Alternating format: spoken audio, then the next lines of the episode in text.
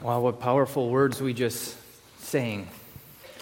Come, all who are unfaithful. That's us, right?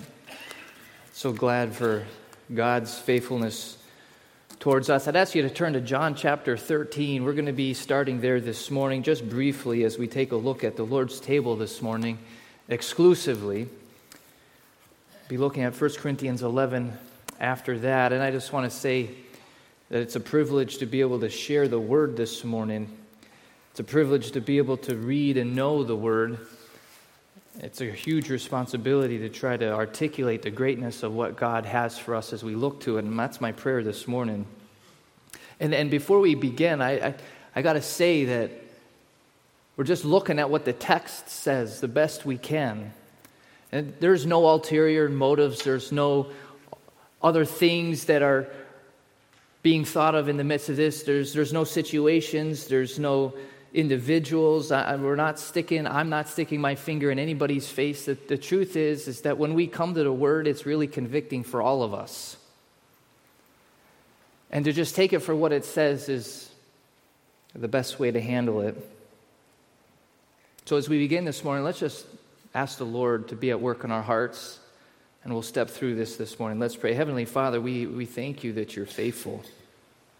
For all of us who are not, even when we try so hard, we often look to do that on our own and, and we fail and we struggle.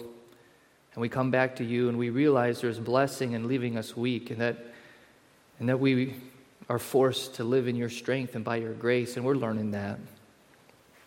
We're so thankful for your word that we can know you. We're so thankful for your patience and the Spirit applying it to our lives that we would know you more, even as we reflect on things we already know. We just pray that you would give us clarity this morning as we look to your word again. And we pray that work would continue in our life. And we pray this in your Son's name. Amen. You know, month after month, we come here and these elements are set up, and these men come and sit in the front. And sometimes we can get really used to that process, sitting down and partaking the elements. And I just want to ask how often do we just take that in stride? And, and maybe we, in a moment, realize we're wrong. Maybe in a moment, realize something needs to be fixed, but quickly back into the same cycles of things. Every time we remember these elements, remember the death of our Lord, the cost of our redemption should be a sobering time as much as an encouraging time. And as we look this morning, I hope that both of those are accomplished. You know, if there's ever a time to reflect on God's call on our lives, there, if there's ever a time to, to refresh our focus on what He has done for us, obviously these are the moments. The early church observed it often.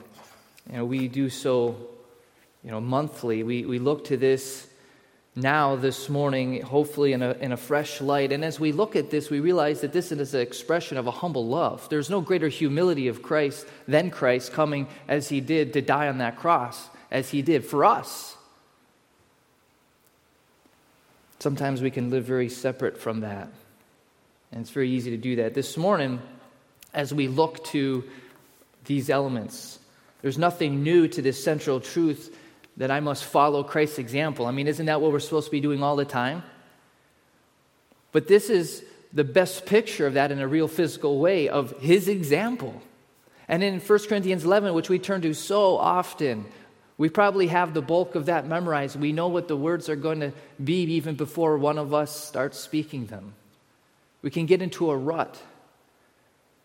But every time we come to these elements, the bread and the cup, it should be a vivid reminder, if there's ever one, of that example that he's called us to. And so this morning in John chapter 13, as we look at this, we're just going to walk through this very quickly, hopefully, uh, before we get to 1 Corinthians 11. And in, in John chapter 13, we have the disciples. They're gathered in the upper room.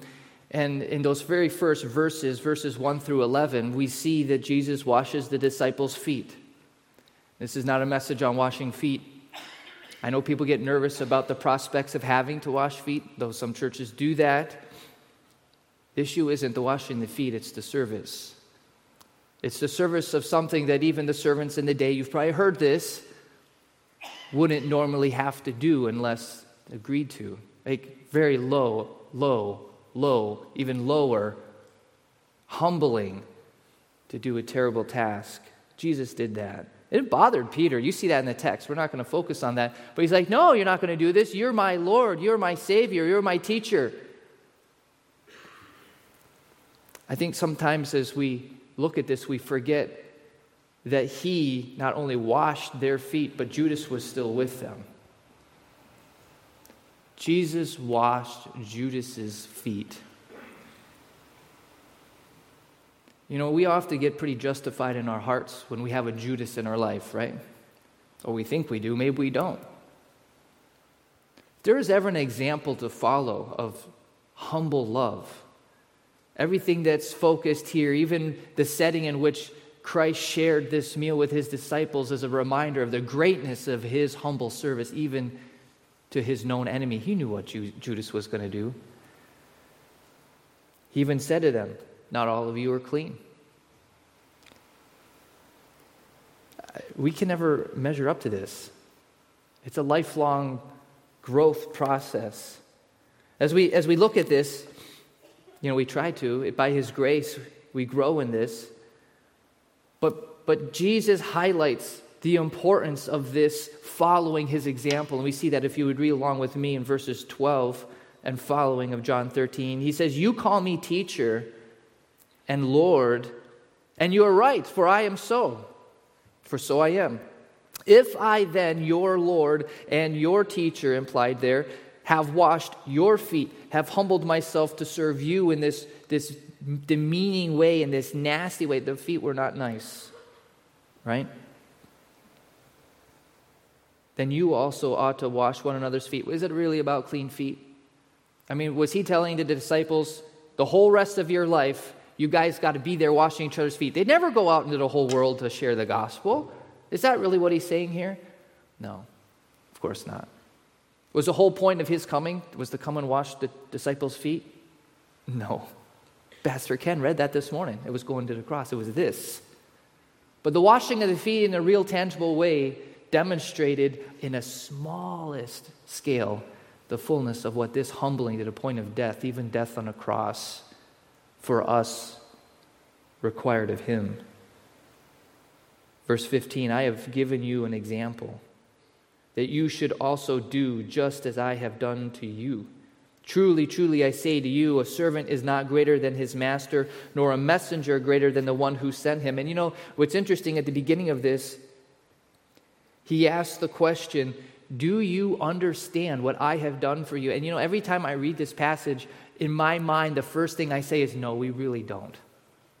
Even these elements. I mean, in a visceral way, we can understand his blood flowed.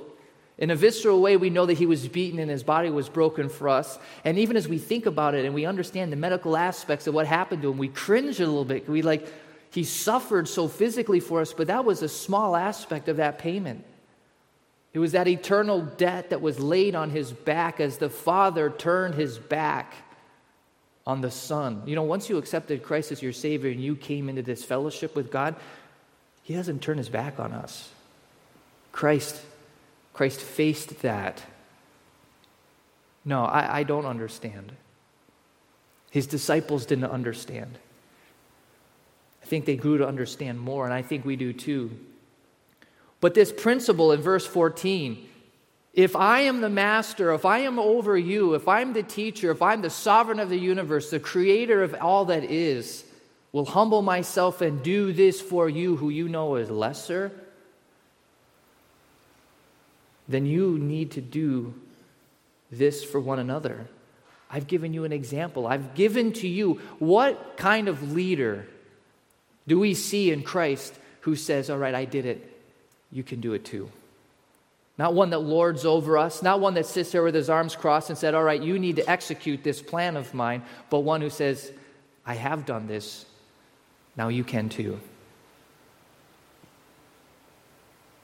You know, as we look at our Savior, it never ceases to amaze us as to how wonderful He truly is. So hard for us to be like Him. The humbling thing is verse 16 when I think about this and realize when I say no, I'm going to serve me. I'm not going to humble myself like Christ did for me. I'm going to accept his gift and claim those rewards and then say somehow I'm better than what he would call me to do. Oh, that's convicting. I, am telling you, I'm not sticking my finger in anyone's face. This is in mine too. All of us, our hearts so quickly turn from a place of service to an expectation of service. Every month we come, we should be reminded of the greatness of who our Savior is. And there's a promise here. Do you notice that in verse 17? Blessed are you if you do them. If you know these things, if you understand them, the implications of this knowledge that, that I am not greater than my master. My master humbled himself and served, and so, so I am going to do that. And we find blessing first because we're there with him. He says, Come and take on his yoke, right? His yoke is easy, his burden is light. Come and learn from me, for I am meek and mild of heart. When we come into that place of service, we have good company. Oh, and we are so blessed in so many ways. You know, there's a lot of things in our life that get fixed when we first start with this change in our heart. And there's so many things we're praying for, pleading for God God, would you change this? Would you do this? And yet, the first step is this shift daily. Daily. But I love this word, do them. This word if you do them, is this expectation that you are planning to do this, that you're executing this plan, that you are seeking to do something. You might say that, that's obvious, do it. No, well, it isn't just, it doesn't happen. Sometimes what we think is that we're going to have this loving life and it's just going to happen. That's not what Jesus is saying here. What he's saying is, I'm giving you an example. This is going to be hard for you. And look what Jesus did, even as he washed their feet. They recoiled from that, and he says, No, no, you don't understand now, but you will after. See, Jesus had purpose even in this. Do we purpose to serve others in our life? Like if there's an action item, there's always, you know, central truth and then something you can take away. You know, that what a, a good sermon's supposed to be, right? Well, if there's an action item in this, it's to purpose to serve somebody that we're struggling with maybe even today. Who is that? What is that? This is a purpose we find blessing, not just thinking that it's going to happen because I can tell you it won't. It hasn't. Well, as we continue, there's a whole message here. It's very convicting. But just looking at this example, we see as we continue down through John 13, he sends out Judas. I'll let you guys read that. And then he gives these disciples this commandment that we know, that, that, that we probably have even thought, you know what, I'm going to try to do this more. I'm going to try to grow in this aspect. Maybe not. But we certainly know these words. A new commandment I've given to you, verse 34, that you love one another. How basic and how simple, and yet how impossibly hard in our flesh, apart from his work. Love one another. Now this gets even worse for us just as I have loved you. Husbands, we, we're in a tough spot. We're told that we are to love our wives as Christ loved the church and gave himself for. You know, right away, as we read those words in Ephesians, we're like, I don't have that kind of love all the time. Love, not just as you would think, but as you have seen. Love as I have loved you. By this, notice verse 35 all people will know that you are my disciples if you have love for one another. Now, we talk a lot about evangelistic plans, how we're going to reach communities, how we're going to reach our neighbors. And one of the things that Jesus says is the greatest beacon of truth right here. It's how we are in relation to one another because of our great God. You know, there's so often we're, con- we're, we're convinced we got the right words. If I just get the right words, and Jesus is saying you have to have the right life and the right heart. I heard it said a long time ago our words are like nails and our life is the hammer that drives them home. Both are required. They will know that you are my disciples if you love one another. A disciple is a follower. And this is the kind of love that God had through Christ Jesus perfected in the flesh towards them. And as they modeled that, Certainly they demonstrated they're like him. Certainly they demonstrated they would be his disciples. And yet, sometimes I think we miss that in some of our plans, even as we look to those that are around us. By this, people will know that you are mine. Humble, sacrificial love, deferential love, humble, thinking of others more important than our own momentary interests, following Christ's example. You know, we can't, we can't do this on our own. We can't do this on our own. And this morning, eh, eh, maybe it's just me. I, I, always share this because I'm a doer kind of guy, right? When I hear things like this, my first instinct is, well, I'm going to love better. I'm going to go home and I'm going to really love my wife. I'm, I'm going to find someone in this auditorium right now and I'm going to find, I'm like, all right, I'm going to love, and they don't want it. They're like, just leave me alone. That's not what he's talking about. We're going to fail if we try to do this in the flesh. That's why this morning we're not looking at just, oh, I got to love better, but following his example.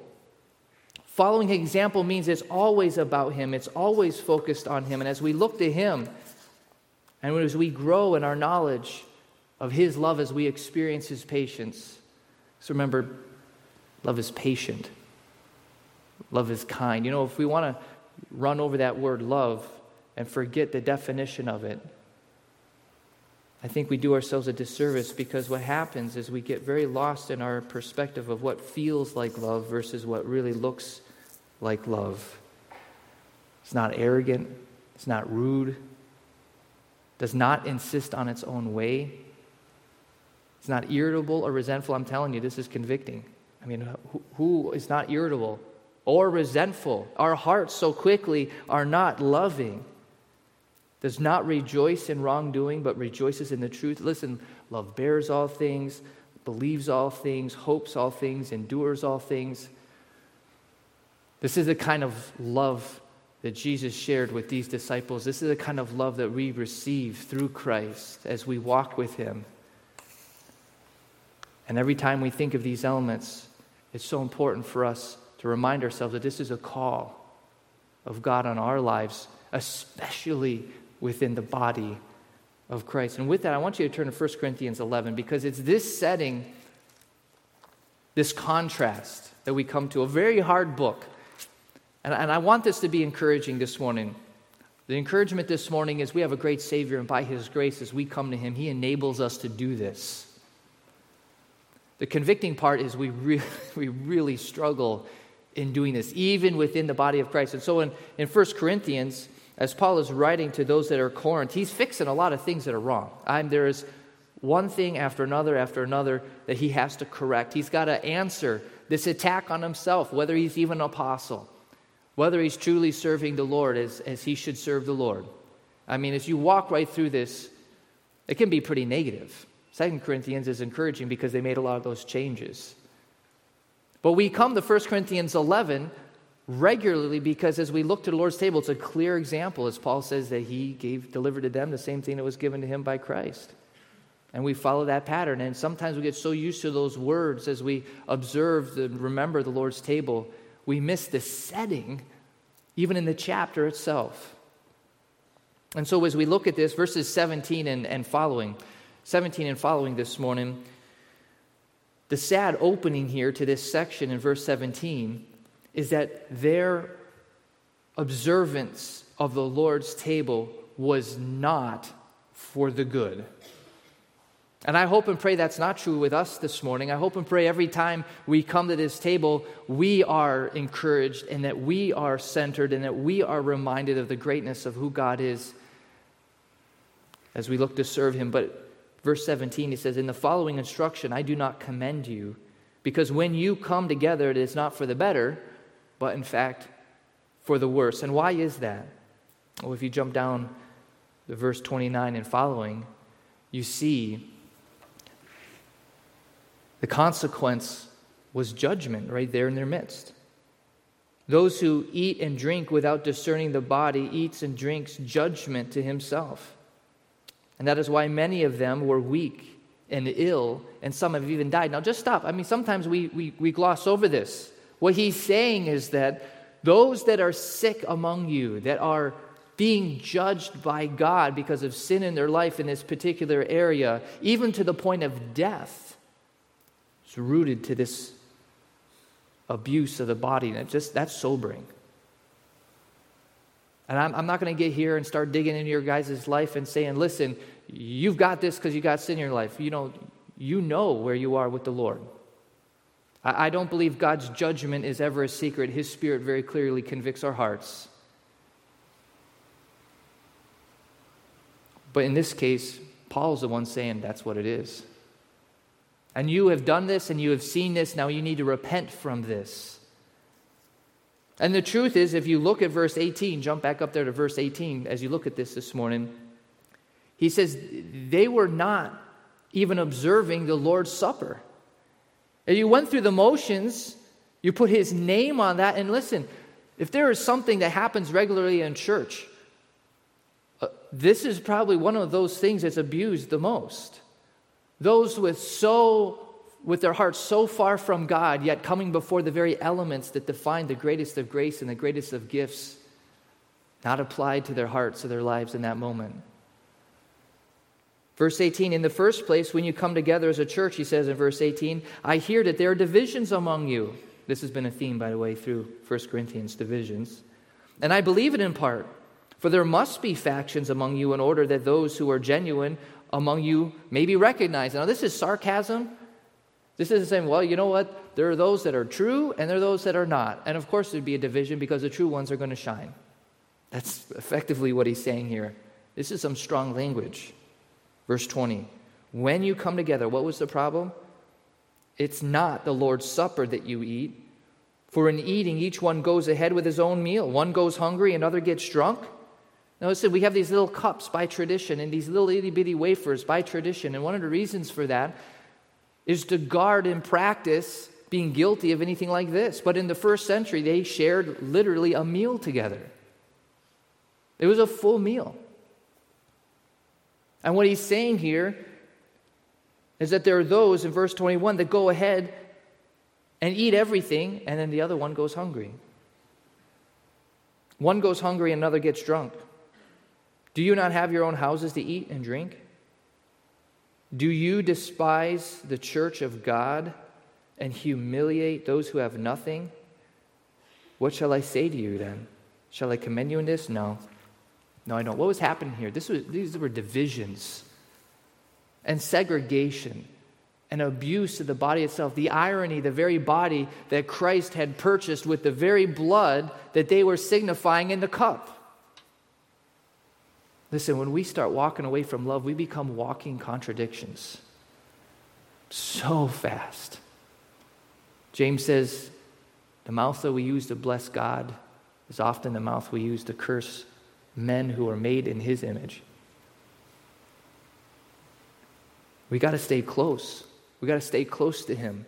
And even as we come and look at this, this text again, we, we can't, with our practice and, and, and continual familiarity with all of this, forget that when Paul says that he received from the Lord and delivered it to the Corinthians, that this is a divine imperative. Paul did teach them the truth. He did correct them, which we try to follow, but this is nothing short of a decree from Jesus himself. This is what Paul is saying. When we hear these words, I received from the Lord what I also delivered to you is not something to just take lightly, but Jesus cares about this. He bought this body, these believers, even those listening online, He bought us with His own blood. Listen, when I don't love another believer, I'm doing something more than just failing or facing the consequences of that personally, but I am abusing a person that Christ purchased. In my marriage, my kids, my duties in serving all of you, anywhere in my life. How seriously do we take that? This is personal. The Lord Jesus, on the night when he was betrayed, took bread. You know, I've always wondered that was kind of an interesting statement. Why did Paul include the night in which he was betrayed? You know, there's an element of betrayal here within the Corinthian church. If there was ever a group of people that would love you and support you and be there for you, it would be those believers that have been redeemed and are in God's family, right? We talked a little bit about this week, last week. Betrayal was not just there the night with Christ, but I think there's an implication here by Paul. There's a betrayal here as well within the body. Betrayed by ones that should have loved him. And this is very personal within our relationship with the Lord. This is very personal within that relationship. As we think of this, take and eat, this is my body, Jesus says, which is broken for you. Now that's a plural. So when he's saying this, when Paul is sharing this with the Corinthians, the implication is his personal body was broken for the whole church as much as every single one of us individually. You know, we treat this lightly. It's an affront to Jesus himself personally, whom we will all stand before. He says, Remember me. Remember me when we're struggling with this. Remember me when you have that, that faction in your heart against anyone who's in this church or any believer within your family, within your relationships. Remember me. Remember my washing of these feet. Called you to love. Love is patient, love is kind. It's not easily irritated. Oh, we struggle with love. In so doing, we demonstrate the Lord's death until he comes. We celebrate his death. We celebrate his death because of our redeemed, the payment of our redemption. And, and you know what's interesting in all of this, coming back to being a disciple? Yes, we're reminded that we're redeemed as we come before this table. Absolutely. Yes, we're reminded that we're loved Yes, we're reminded that He has purpose for you and He has purpose in each one of us. Yes, we're reminded that we're valued. That's true of all of this. But what Paul is saying in 1 Corinthians 11 is that every single believer is as well. And that as we're called to that, if we're really going to remind ourselves that He died for us, even as Jesus knelt and He slowly washed, it would have taken a while. Every single one of these men's feet, even the one who was going to betray him, of the great call of dying to self as we follow him. If we're going to follow him, if we're going to claim this as ours, if we're going to seek to walk in his steps, you know, I think of Matthew chapter 16, and you don't have to turn there, you can, you can just make a note of it. If anyone will come after me, verse 24, the command here is deny yourself. Let him deny himself and take up his cross and follow me. For whoever would save his life would lose it, whoever loses his life for my sake will find it. What will profit a man if he gains the whole world and forfeits his soul? Think about all the things we look to gain even as we serve ourselves. Really? What, what happens when we seek to accomplish whatever it is you're struggling with? or to have whatever it is you're constantly wrestling with. Even if you were to get everything you wanted, what good would that be? It, would it really be enough? If you're going to follow after Him, we need to take up our cross. And listen, this gets used so many times. You know, this is my cross to bear. You know, this trial or struggle or whatever, just my cross. That's not what he's talking about. When he says, take up your cross and follow me, it's literally walking to your death. It's a death sentence, it's the walk of death. Christ was in the walk of death even as he washed these disciples' feet, as he shared these elements, and they didn't get it. Take up your cross and follow me. Dying to self to serve our Lord. We're very blessed. That's the promise as we follow that. As we continue in 1 Corinthians, though, the consequence of abusing the flock under the pretense of the Lord's Supper is almost the sickest twist to this abuse within the, the body at Corinth. It's one thing to just abuse one another, it's one thing to just not be loving towards another. It's another thing to do so under the guise of the very purchase of each one, the demonstration of each one's value. And so that's why, as he says in verse 27, you are guilty of the blood and the body of the Lord who paid for all of us, including everybody that you're denigrating in all of this. Guilty of the blood and the body of our Lord. That's the call in verse 28 and 29. The call to examine ourselves that we would not be abusing those that Jesus paid to redeem. That's what 1 Corinthians 11 is all about. That's what this instruction in here is all about. And so this morning, as we consider this, we'd be foolish not to ask our own hearts as we come before the table is this true of me? And I'm not saying it is. And again, like I said, when I come up here, I'm not sitting here thinking, man, we got real problems here at First Baptist. I'm going to tell you, I'm so blessed by the Spirit of this church. And I was even thinking as we were singing how wonderful it is to hear these voices sing.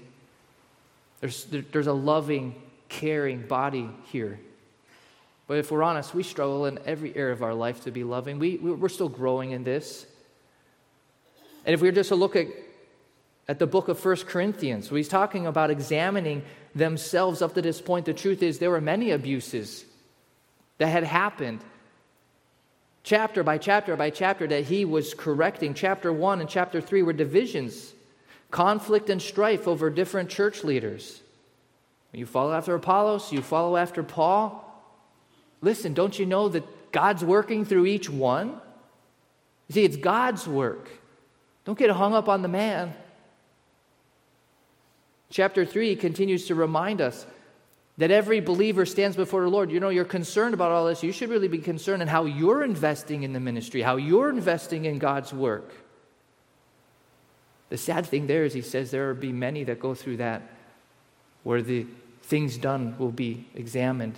They'll come out the other end. It will be very little to nothing truly done for the Lord. Oh, that's terrifying. It makes me shudder. Makes me come back to, as he said in chapter 4, as Paul did, and say, I just, I just, I give it to the Lord. If there's anything good in this, Lord, here it is. Search my heart, but help me serve. Chapter 5 abuse of the body by not dealing with sin. You know, sometimes we think that love just means acceptance. That's not loving. Sin destroys. And so the abuse here was actually celebrated. Look at us. We just love them in the Lord, you know, let the blood cover it. What Paul says is this was an abuse because everyone in the church is impacted by that sin. You've got to deal with it. This person is struggling, they're destroying themselves. That's not loving. You know, there's no victimless sin. Sometimes we can have these private sins and we say, no, no one's hurt. No, that's not true. Even as you're affected, you affect everybody. And if we come before this table and we treat lightly or gloss over, you know, those things that you bring to the Lord, well, you know, just forgive me this time, but you know, it's just a pattern. You haven't broken the pattern. That's serious. And don't think that it doesn't affect everybody around you. It does. We need to deal with that. Chapter 6 is sad because there's, there's actually abuse in the body by suing one another. Frivolous, profiteering off of one another. Chapter 6, later in the, in the chapter, abuse literally of the individual body as these people were going up to the temple to have their, their physical sexual desires met. Absolutely unacceptable. How are you to be bound with those that bind themselves, even with the worship of demons? Chapter 7 abuses in marriage. I mean, you can keep walking through every aspect of this, but think about how love and service and abuse in our flesh touches so many of these different areas that he's already walked through up to this point. I love chapter 9. This is something we struggle with. Paul said, Listen, I surrendered my rights as an apostle to become a servant of all. And while he doesn't mention this specifically, as you read through this, and especially in our culture, the abuse of demanding our own rights is one of those things we struggle with probably more than anything. This is my right. I deserve this. In chapter 10, as we think through just all of this in our own hearts and lives, aren't you glad to know that He's so patient with us? If anyone thinks that he stands, take heed lest he fall. I'm so glad to know that all this temptation that's overtaken us that we struggle with, it's not new. You don't have the worst of it. It's common. But God is faithful. Aren't you glad God is faithful? He's faithful. He will not let you to be tempted beyond your ability, but with this temptation also provide the way of escape that you may be able to endure it. Listen, we're not preaching that we need to just do this better. Apart from Him, we can't. But what we are seeing in chapter 11 is a challenge to our own hearts. Where are you at? When we come together as a church, you know, at the end, we're going to be welcoming many new church members. What's the significance of that? It's huge. They're a part of the family. These young kids that have, have been faithful and, and gotten baptized and said, I'm a part of this family. What, what are we saying when we shake their hands, when we encourage them? It should be the same thing that we're saying as we each take part in remembering this table. I was bought too. I need to love too. We need to walk this path together. What was happening here in chapter 11 was abuse. Abuse of one another, the rich versus the poor, the popular versus the unpopular, the superior, air quotes, and the inferior. Listen, this can happen so quickly in a body, and every single time we observe this table, it's so important for us to just check our hearts.